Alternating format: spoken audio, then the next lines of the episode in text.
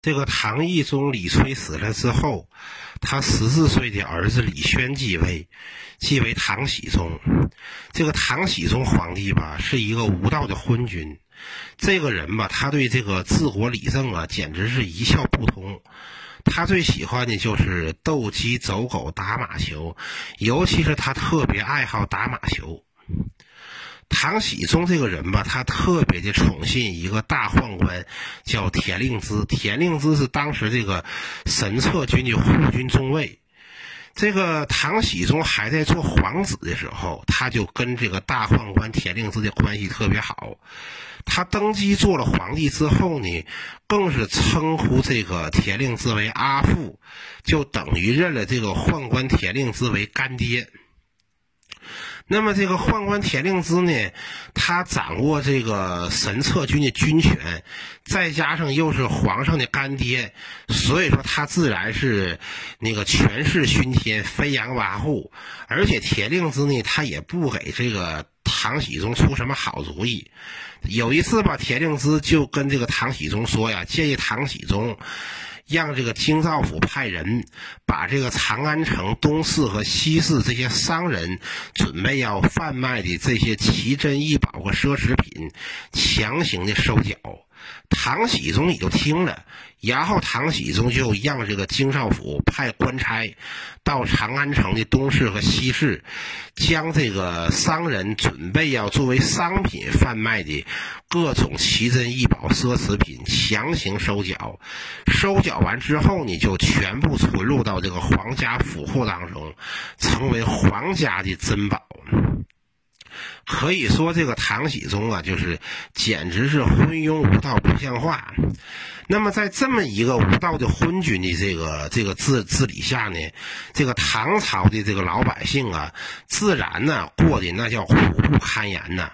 当时这个老百姓啊，没有饭吃，没有菜吃，就只能啊把这个草籽磨成粉，当成面吃。你要没有菜的话，就就只能啊吃树叶，啊，所以说这当时老百姓过的那就极个惨。即使是这样，他唐朝的官府啊，还是三天两头的啊对这个老百姓啊横征暴敛，收取各种苛捐杂税。这最后老百姓啊没有办法呀，对吧？最后都到了什么程度啊？卖儿卖女卖老婆。即使卖儿卖女卖老婆搞到的钱也不够交苛捐杂税的，所以说这个这个老百姓啊过得这么呃苦不堪言，那么那么而而这个李唐王朝统治者呢，却在醉生梦死中奢华享受。那么就在这个李唐王朝统治者在这种醉生梦死的奢华享受中中呢，一场席卷全国的农民大起义即将爆发。这个时候，我估计该有听众朋友问了：是不是我们这个主人公黄巢他该登场了？我们虽然管这场大起义叫黄巢大起义，但是这场大起义它的。这个最初的发动者其实并不是黄巢，而是王先知。这王先知是何许人人也？这个王先知吧，他原来是个土匪出身，后来呢，他就改行这个贩卖私盐，因为他看这个私盐贸易特别暴利，他就改行贩卖私盐。那么说到这里呢，我就有必要的把这个唐朝的这个盐税盐业的问题呀，就是给详细道来，好好的说一说。这个在古代农耕社会吧，这个盐呢，可以说是一个极为重要的战略物物物资。呃，为什么说在古代这个盐它很重要、很暴利呢？因为古代这个农耕社会、自然经济，这个老百姓平时生活的一些物品吧，呃，有些自己是可以通过自给自足来解决的。比方说像粮食、蔬菜可以自己去种种种植；再比方说这个衣服可以自己去纺织，一些工具呢也可以自己去做。但是这个盐的老百姓无法自给自足，只能到这个市面上去购买。那么在这个盐在古代到底有什么作用呢？第一呢，就是每天就是做饭做菜需要盐，这个不不用说错了。那么第二呢，就是说这个这个在古代吧，盐也可以作为药品。然后另外呢，老百姓呢，就是说那个时候吧，因为古古代是没有冰箱，没有这个冷藏储存的技术，因此这个食物怎么长期储存，必须用盐。去腌制这个鱼呀、肉啊、菜呀，要腌制完之后呢，再把这些个腌制过的食品呢，放到一个那个大瓷坛子里、大瓷罐子里，进行长期的这个封存。那腌制完一次食品呢，就至少能封存几个月。而且很多商人呢，也用用盐来腌制食品，进行这个长途贩卖。不光是当时人吃盐，包括就是说军队打仗这个战马，每天都有。那个都有定量的这个食盐供应，以保证这个战马的战斗力。所以说，在古代呀，这个盐呢是一个极为重要的战略物物资。这个盐它的这个战略重要性啊，就是古代农耕社会这个盐它的战略重要性是约等于今天的石油，对吧？可以说，在古代，这个盐呢是，甚至都可以决定了一个王朝、一个一个国家的兴衰成败。我们都知道春秋五霸，春秋五霸第一霸是齐桓公。为什么齐桓公他能够称霸？就是因为齐国靠海，有鱼盐之力，靠海水来煮盐，那么这样靠靠卖盐能够换取利润。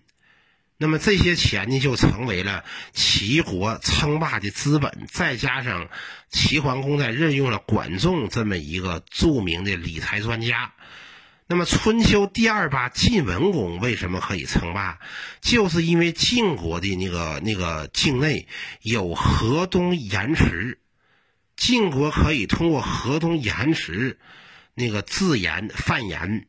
然后为晋国呢赚取财财财富，那么这就是晋国争霸的资资本。那么到了汉朝的时候呢，这个汉武帝就在中国历史上首先实行了盐铁专卖制度，设置盐官、铁官，对盐铁实行专营专卖。以保证国家的财政来源。那么汉武帝死了之后呢？在此后长达几百年的时间内呢，这个盐的这个由官方专营专卖呢，就时兴时废，有时实行，有时废除。那么到了唐朝呢，这个盐呢，也仍然是很重要。那么唐朝这个盐盐价呢，在唐太宗贞观时期呢，是一斗盐是二十文。到了这个唐玄宗开元年间嘛，因为这个时候开元盛世，然后就是说那个盛世繁繁华，然后经济也也特别的繁荣，所以说这个开元年间的盐价呢，是一斗十文钱。然而，到了天宝十四载，就爆发了安史之乱。这安史之乱打起来呢，这个唐王朝啊，就是财政吃紧。那么，当时这个这个唐王朝怎么解决这个财政吃紧的问题？唐肃宗时期呢，当时的这个宰相第五旗就向唐肃宗提议确盐法。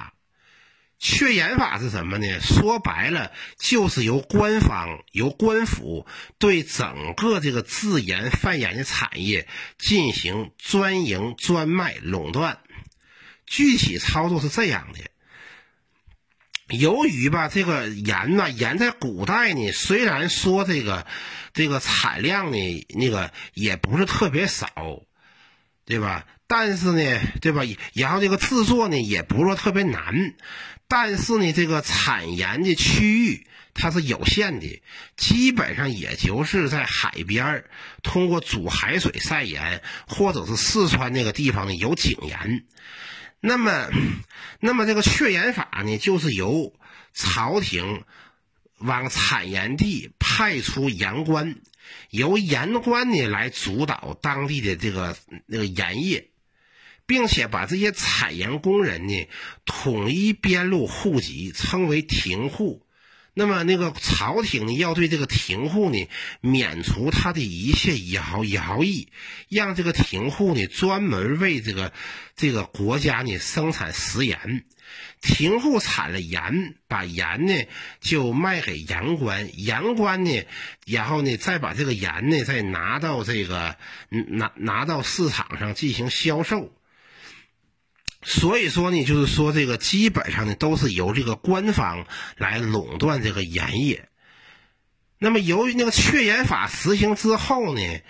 当时呢就是说这个这个盐价呢就暴涨。在开元年间，这个盐盐价是一斗一斗盐十文钱。那么在唐肃宗的时候呢，这个第五期实行榷盐法之后呢，这个一斗盐就飙升到了一百一十文钱。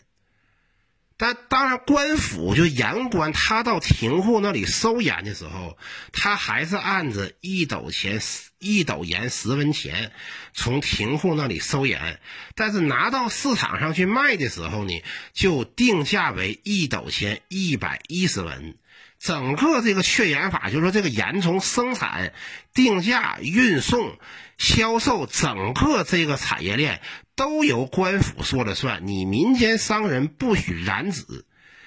这么一来呢，虽然说在短时间之内吧，倒是，呃，解决了，就是说那个，那个在短时间之内，确实一定的是解决了这个，这个唐朝朝廷的这个财政收入的问题，一在一定程度上呢，是这个是充实了国库，但是它的问题呀，随之而就来了。一个是因为这个盐价过高啊，加重了这个老百姓的生活成本，使得老百姓啊不满，也就加剧社会矛矛盾。再一个呢，因为这个盐业完全是由官方垄断，那么负责主管盐业的这些盐官，他肯定从中贪污腐败、中饱私囊。那么。对吧？要再加上这个盐业呢，又是一个暴利行业，所以很多这些当时的权贵呀、皇亲国戚呀、世家大族都想染指盐业，也就都把自己家的人，啊，都往那个都往盐官队伍当中去派，就导致盐官队伍特别庞大，然后办事效率就极为低下。表面上看，这个市场上的盐价特别高，但实际上朝廷的收入就没多少，很多钱呢都被这群就是这些盐官们给中饱私囊了。那么，鉴于这种情况呢，到了唐代中的时候呢，当时的那个另一个宰相就叫刘刘晏，就对这个确盐法呢进行了改革。这个刘晏呢，他是这个唐朝一个呃著名的理财专家，他是一个神童。他七岁的时候就做官，跟他一起做官的，就是跟他一起同朝为官的还有谁呀？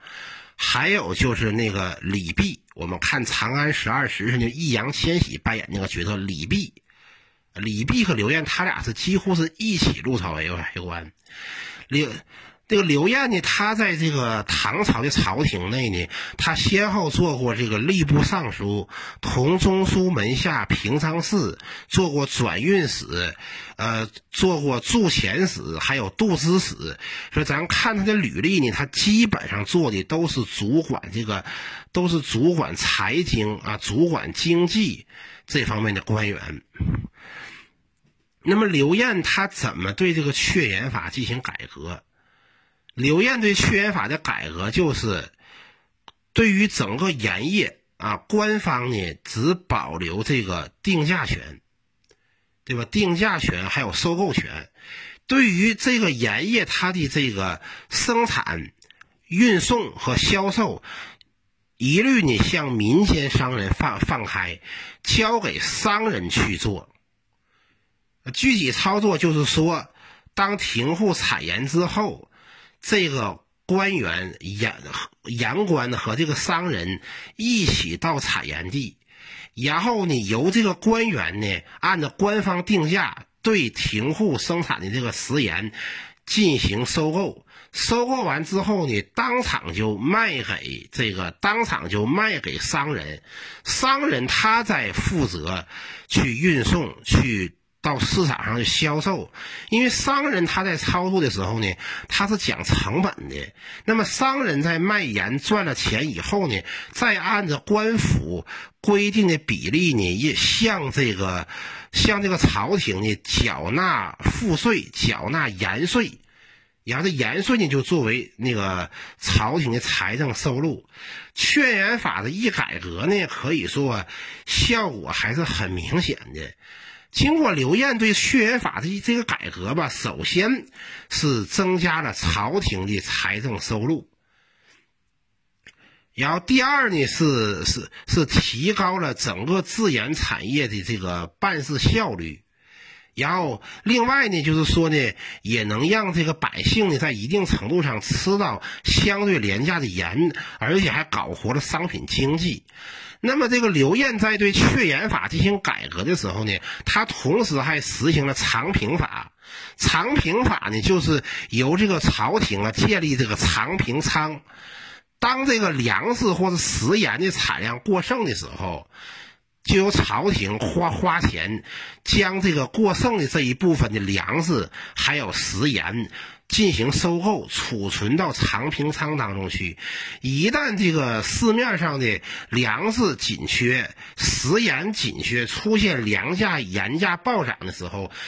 就刘晏就下令把这个长平仓内的这个粮食和食盐全部投放到市场，那个增加这个市场的供应，平抑盐价、粮粮粮粮粮价。平抑这个粮价和盐盐盐平抑粮价和盐盐价，这样呢，就是可可以说在一定程度上呢，就是稳定了这个稳定了经济。那刘晏的改革虽然说是有成效，但是他并没有在根本上改变解决唐朝他这个。财政收入困难这个问题，就是这个唐朝财政收入这个困难问题没有被根本性解决。再就是刘晏，他到后来他本人又深陷政治斗争当中，他又死于政治斗斗斗争，是怎么回事事呢？就是刘这刘刘晏是在唐代宗时期吧出任宰相。当时唐太宗时期还有另外一个宰相叫元载，我们看过《长安十二时辰》，我们都应该能知道这个人，就是在《长安十二时辰》中应该是于凯磊扮演那个角色，就是元载。当时元载是宰相，权势熏熏天。这个唐太宗对这个元载呢极为不满，就把元载给搞掉了。那么搞掉元载之后呢，这个元载的案子是谁审的呢？就是由刘晏审的。而刘晏呢，处理元载的时候呢，就是特别严重，并且也处理了很多元载的同党，其中就包括我们上一讲说过的那个推行两税法那个杨炎，当时杨炎就被刘晏给处理过。结果等到唐太宗死后，唐德宗继位，唐德宗又给元载平了反。那么杨炎作为元载的同党呢，他又重新掌权得势，杨炎又当上宰相了。杨炎当上宰相之后，他就开始啊，就整这个刘刘晏，他就给这个唐德宗进谗言，说刘晏这么坏那么坏。然后唐德宗呢，就把这刘晏呢，就给贬到了岭南。后来又把这个这个刘晏呢给赐死。那么刘晏被唐德宗赐死之后。那么等于他的这套改革措施啊，就是人亡政息。那么刘晏的改革措施人亡政息之后啊，这个唐朝的朝廷啊，他还是得依赖他为了解决财政问题啊，为了增加财政收入啊，他还是得依赖这个盐业盐税的收入。于是呢，这个盐价呢又进一步的飙升。我们刚才说过，在这个唐肃宗的时候啊，第五期进行了去盐法之后，盐价就由这个玄宗时时期的十文钱涨到了肃宗时候的这个一百一十文钱，那么到德宗时期呢，盐价又飙升到了三百七十文钱一斗盐，那老百姓根本就吃不起盐，老百姓吃不起盐。就只能吃淡食，实在不行就只能买私盐，这样贩卖私盐的行业随之而兴起。那刚才可能那个可能我讲过，就是刘刘那个刘刘晏的改革是把这个那个盐的这个销售就是交给了那个商人。那有人可能就会问了，那你刚才你不是说这个这个这个刘晏的改革，他不是说把这个？他不是说把这个这个盐都交给商人去去做吗？不是可以，就是说挣就可以通过那个，就不是说可以，就是卖官官盐吗？那为什么还会这个兴起这个私盐行行业呢？为什么还会有人去卖私盐呢？因为吧，你这个卖官盐。你要是卖官官官盐的话，这个正规卖官盐的盐商，他是得需要有朝廷给你颁发的许可证。你有了这个朝廷给你颁发的许可证，你才可以卖官官盐。而你这个正规盐商，你得到了朝廷的许可之后，有两个事儿你是绕不开。第一是朝廷对于这个盐的这个官方定价，你必须得认。第二就是你正规盐商卖了官盐赚了钱之后，你要把这个销售额的一部分上交到国库作为盐税，啊，当时盐税应该是这个销售额的百分之六十，而卖私盐呢，卖私盐首先这个盐价私盐的价格是由这个私盐贩子他自己定，他是绕开了官方的定价。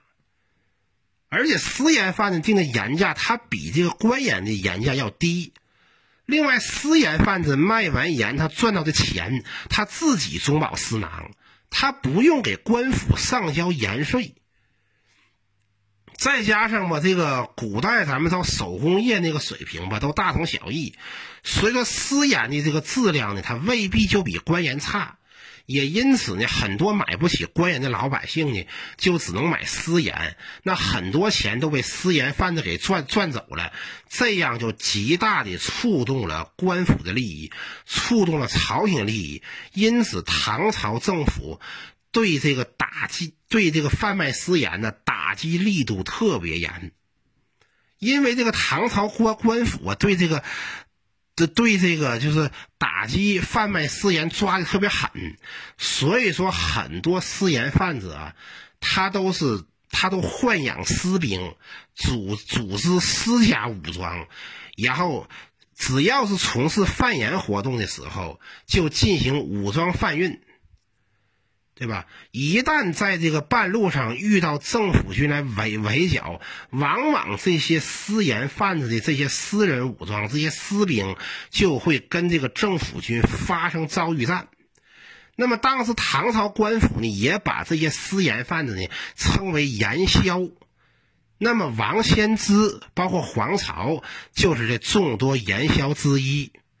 王仙芝这个人嘛，是当时中原地区算是一个比较大的这么一个盐枭，他经常的贩卖私盐。那么他在唐朝官府那边呢，可以说就是榜上有有名了，就是说那个唐朝官府是一定要把他给抓获。那王仙芝呢，经常用很多方法呀，躲避这个政府军的抓捕。有这么一回呢，王仙芝贩卖了很多私盐，然后回到自己家中这个府邸宅院。结果他刚回到自家这个府邸宅院没多久，这政府军突然间出现，就把他家的这个宅院呢给团团包围。王仙芝一见状，立马带着手下这帮喽啰兵。啊，就是就跟政府军火并，硬是杀出重围。那么政府军呢，就立马查抄了王先之的这个府邸宅院，并在王先之家中呢，搜出了很多那些，比方说贩卖私盐用的这大马车，包括说还没有卖出去的这个私盐。那么这个王先知呢，他不敢回家了，他就来找到了自己的一个好朋友，也是一个盐枭，叫上君长。他就来到上军长家去躲避。上军长这段日子也不好过，因为现在这个这个唐朝政府打击贩卖私盐很厉害。然后这个王献之就问这个上君长：“咱们这事该怎么办？”上君长也没办法。上君长就说：“那这么的吧，我派我弟弟上让去再找几个哥们弟兄，咱们人多力量大，好好商量商商商量。”然后这个上君长就派他弟弟上让，又找了其他的这些言枭。也包括，就是说，除了言枭以外呢，也包括像什么个山贼呀、土匪呀，一些个，比方说一些绿林好汉呢、江湖武侠呀，就找了一帮这些人，然后一起，这帮人都到了这个上君长家的这个宅院，一起研究对策。因为这种情况下，大家谁日子都不不好过。然后这帮人呢，是从上午开始研究，开始分，开始分析。一边喝酒一边拍桌子骂娘，从从从上午分析到了傍晚，也没分析出什么结结果来。正在这个时候呢，王先知吧一见这种情况啊，他心一横，他就跟啊，他就跟这这帮个这帮哥们弟兄，他就说说道啊，说那个兄弟们呐，你们看看呢，就是说这个现在啊，我们大家我们谁日都不好过。这这个朝廷啊，是把我们逼到死胡同了。这个李唐王朝啊，他是那个他是那个贪污腐败，横征暴敛，对吧？然后那个啊，对吧？都已经是国将不活了。要我说呀，今王一死，举大义一死，不如我们哥们弟兄，我们今天就造反啊，跟他李唐王朝拼了。结果王仙芝这话一说出来，这帮人就这帮个言枭啊，这帮个山贼草寇啊，可能也是借着酒劲儿，再加上心中一肚子愤懑，直接把酒杯啪啪啪一摔，然后就说他他娘的，咱们反了！你这是造反呐？这可不是说着玩的。你要既然说要造反呀，真得干呐！于是呢，这王先知啊和这帮人呢就歃血为盟。击掌名名士就决决定要造反，那么于是他们决定造反之后呢，就招兵买马，因为这一帮人他们都是盐枭，他们手上都有自己的这个盐贩武装，然后再加上就是他们准备要打从一起揭竿而起造反之后呢。很多人呢纷纷加入，包括附近的一些山贼、土匪、刘后、绿林好汉，包括那些破产的自耕农，那些饱受地主老财压迫的佃农，那些无家可归的流流流浪汉，纷纷的都加入到了这个王先知的起义军当中来。王先知就带领这帮人，大约有三千人，带领这三千名起义军，直接就攻打长垣县城。长垣县是个小县城，它根本就没多少政府军，所以很快就被这个王先知率领的起义军就给攻占。王先知攻占长垣县城之后呢，他就给自己呀封了两个职务，一个是天补平军大将军，第二个是海内诸侯都统，并且王先知管他手上的这伙起义军呢，称称之为是草军。他就他那个起义军是字号叫草军，那么自此呢，就是这一场席卷了席席卷全国的这个这个农民起义，就算是彻底拉开序幕。那么王王先知呢，他这个揭竿而起之后呢，他就发表了一个檄文。在这个檄文中啊，这个王先知痛斥李唐王朝政治腐腐败、苛捐杂税严重、赏罚不明。然后他这一发出号召之后呢，就有一个人啊就心心动了，谁呀？就是黄巢，我们主人公黄巢终于登场了。黄巢就盼着这一天啊！这家伙，这个黄巢的人不安分呢，他就想造反呢。一看王仙芝先造反了，他也按捺不住了。于是黄巢呢，他就跟他的子侄黄纯、黄奎、黄业和外甥林岩等人，又招募了一支几千人的农民武装，就来到长垣县，投奔王王先知，加入到王先知队伍当中来。那么，由于王先知举出一旗。啊，揭竿而起，所以说呢，很多这些个、这些个、这些个破产的农民呐，包括这些留后啊，包括原来就是被唐朝政府军打散的这个庞勋起义军的旧部，纷纷就都加入到黄巢和王仙芝领导的起义军当中来。啊，如果我们拿《水浒传》的人物给他们做一个对比的话，那么这个这个王先知就相当于是晁盖。这个黄巢呢，就相当于是宋江，啊，我们都看过《水浒传》嘛，《水浒传》当中不有这么一段吗？宋江在浔阳楼上题反诗，那句话怎么说的？他时遂得凌云志，敢笑黄巢不丈夫。但是这个宋江虽然他敢笑黄巢不丈夫，但是宋江他跟黄巢他根本就不在一个作战级上，人家黄巢。人家兵马最多的时候啊，达到六十万。宋江的史籍记载呀，他手下只有三十六个人。人家黄巢，人家席卷了那个那席卷了几几乎全中国，而这个宋江呢，他也就在今天山东两淮这个地方啊，小打小闹。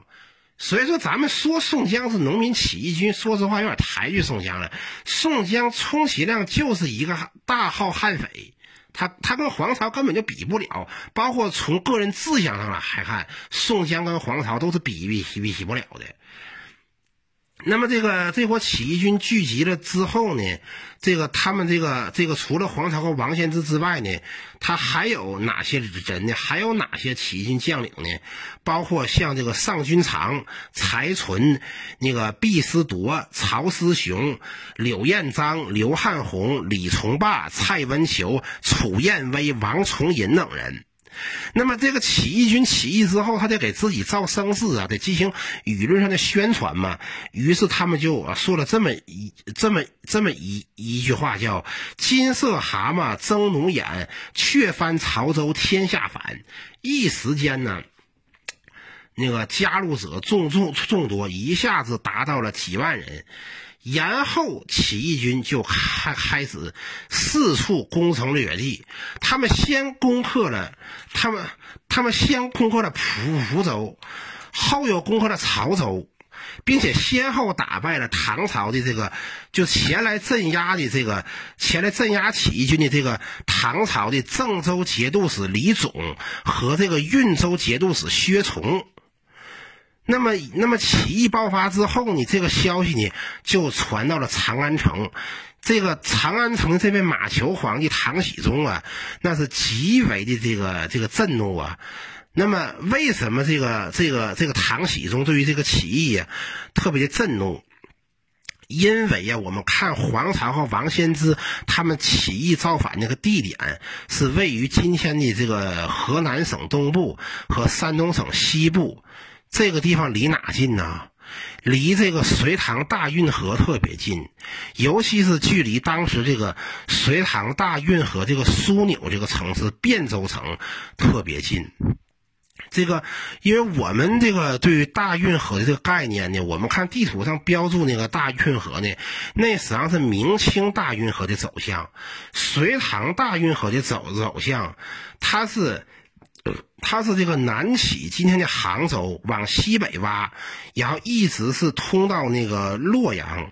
然后呢，然后再从洛阳开开挖，然后又向北呢通到这个涿郡，就今天北京。然后另外呢，从到唐玄宗的时候呢，然后当时呢又从洛阳到长安呢又挖了一段运运河，所以有这么一句话嘛，叫叫北涿郡，南余杭，中间是洛阳，又叫京杭大运河。那么这种那个这个运河走向呢？当时这个汴州有时开封啊，就是这个就是就是这个隋唐大运河的一个重要的一个这么一这么一个战略要点，这么一个枢纽的节点。一旦这个一旦这个起义军呢夺取了汴州城，切断了这个大运运运河，那么这样南方的这些赋税钱粮就无法供应到这个长安和洛洛阳，那么长安城一百一十二坊估计就得多少多少粮。因此，这个唐朝统治者对这个。对对，这个镇压起义这个事儿呢，就十分的重重视。于是，唐僖宗皇帝呢，就派出了这个左金吾卫上将军齐克让，任这个泰宁军节度使，率军呢去攻打起义军。而当时这个王王先知呢，他那个没有跟这个齐克让率领的军队呢正面交手。而是呢，而是转战陈州、徐州、襄州、邓州，并且兵锋直指宜州，就是今天的山东省临沂市。那么起义军呢，打到宜州城下之后呢，就攻打这个宜州城。那么这个时候呢，唐僖宗呢又任命这个平卢节度使宋威为这个诸道行营讨草贼使。啊，因为这个王先知的起义军不是他自称为是草军嘛，所以说这个唐朝统治者呢称他们为草贼。咱们通过这个唐僖宗皇帝对于这个宋威这个任命啊，这个诸道行营讨草贼死，我们就可以看出来呀，这个时候李唐王朝统治者。就是说，这个已经意识到了，这伙起义军绝对不是小打小闹、占山为王、打家劫舍，这伙起义军准备是要颠覆朝廷，所以说呢，是必须要全力去镇压。那么这个宋威呢，他当时担任这个、这个、这个那个诸道行营讨草贼死之后呢，这个唐朝，嗯。这个唐僖宗呢，又那个又命令淮南、中武、宣武、义城、天平五个藩镇的这个唐朝政府军，从四面八方向这个起义军包围了过去，并且呢，这个唐僖宗呢，又从这个禁军当中呢，调派了三千名禁军和五百名重甲骑兵，把这三千五百名禁军。拨给宋宋威，然后去镇压起义军。那么宋威呢？他他那个他和他的这个招讨副使，就是这个曹全整，到了青州之后呢，他又和曹全整呢，在青州出发，并且打到了宜州城下，并在宜州城下呢打败了起义军。这也是起义军自起兵造反以来的遭遇第一次挫折。然而，起义军他他攻打宜州受挫之后呢，他便立即的化整为零。那么宋威呢，就是他重创了起义军，他又找不到这个起义军主力，于是宋威呢，他就给这个唐僖宗皇帝那个上了封奏折，他就说这个起义军呢已经被他消灭了，这个黄巢和王先知呢已经被他给打死了。这个唐僖宗也不去核实，就信以为为为真。而当时那个这个长安城内这些唐朝的文武百官呢，纷纷到大明宫向这个唐僖宗道贺。那么宋威呢，他就真的就以为这个起义军已经被他消灭了，于是呢，他就下令把那五个藩镇准备过来镇压起义军的这些唐朝政府军呢，通通遣散，让他们回到原驻防地。然后宋威呢，他已经准备要收工了。那么就在这个宋威遣散各路政府军的时候呢，这个王先这个皇朝呢，他们就突然重新起兵造反，又把那些被打散的部众啊重新召集起起起来，并且呢，起义军呢先后夺占了这个那个阳翟、夹城等八座县城，用了不到十天的时间呢，就占领了八座城池。这个消息传到长安城之后呢，这个唐僖宗皇帝极为震怒，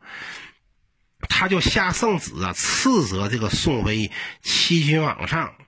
并且呢，又准对吧？又准备要组织这个政府军呢，对起义军去围剿。那么宋威当时一看这个起义军死灰复复燃，他就那个又命令那五个已经返回原驻防地的那个。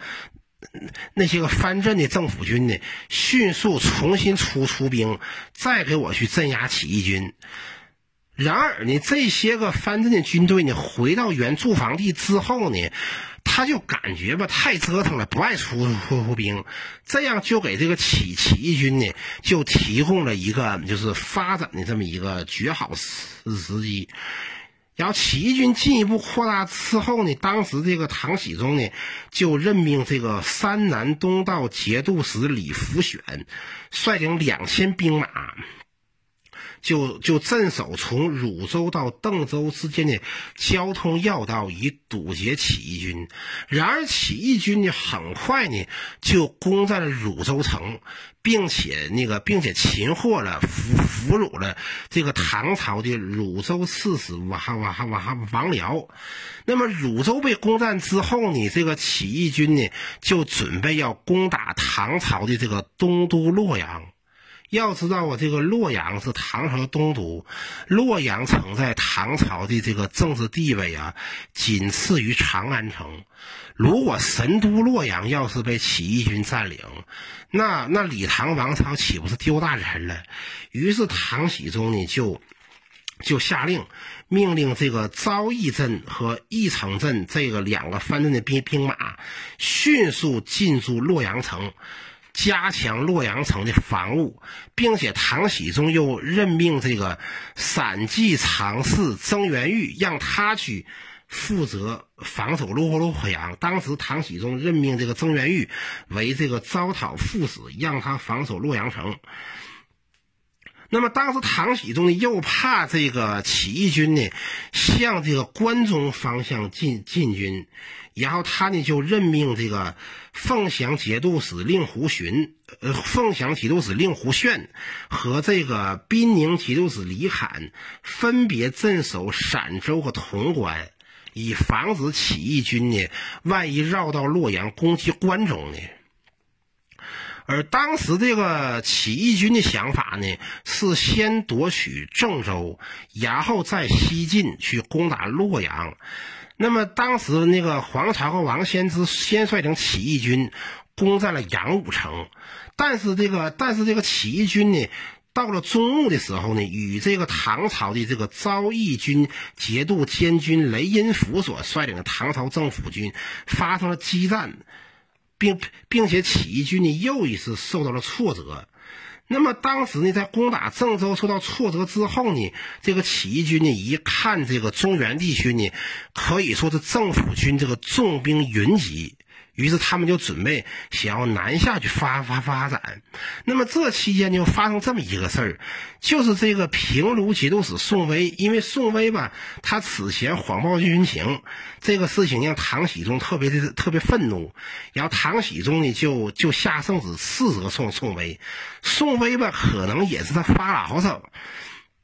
心中挺不满意，他就跟这个散骑常侍曾元玉就说呀，说你看看。当年这个庞勋啊，庞庞勋被消灭之后，这个庞勋起义被消灭之之后，这个康承训康将军本来有功，但是却被先皇给罢官。他说：“我们不应该呀，那么着急的集中兵力去消灭这些起义军。如果我们要是把这些起义军都给消灭了，那肯定是那个狡兔死，走狗烹；飞鸟尽，良弓藏。那皇上一定会罢了咱们的官儿。”不如呢，我们就养后自养后自重，任由起义军扩大，这样呢，皇上还必须还得用咱们。结果这个宋威这一番话就不知怎么回事就被这个唐僖宗给知道了。唐僖宗一看，好你个宋威呀，你谎报军情，我骂你了两句，你还跟他发牢骚，对吧？于是唐唐僖宗呢，他就下下令撤除这个宋威这个招讨使的职务，撤除曾元玉招讨副使的职职务，然后要要改派原鸿胪四卿李卓代替宋威任招讨使，改派右威卫上将军张志勉代替曾元玉任招讨副使。同时呢又加派这个中武军节度使崔安潜为行营都统，继续镇压农民起义军。那么起义军呢，因为一看到这个中原地区、河南地区这个唐朝政府军是重兵云集，于是他们呢就决定向南发展，向湖北方向移动。那么这期间，这期间呢，这个起义军先后攻占了唐州、富州、颍州、随州、光州、州安州、黄州等州州郡，并且呢一直打到了齐州城下。并且开始攻打齐州。我们刚才不是说过吗？这个起义军在攻占汝州城的时候，俘获了唐朝的汝州刺史王汝州刺史王王僚。正是这个被俘获的这个叫王僚的唐朝官员，正是因为这个人，他导致了原本京城团结的这个农民起义军发生了一次裂痕。那这又是怎么一回事呢？这个我们下讲再说。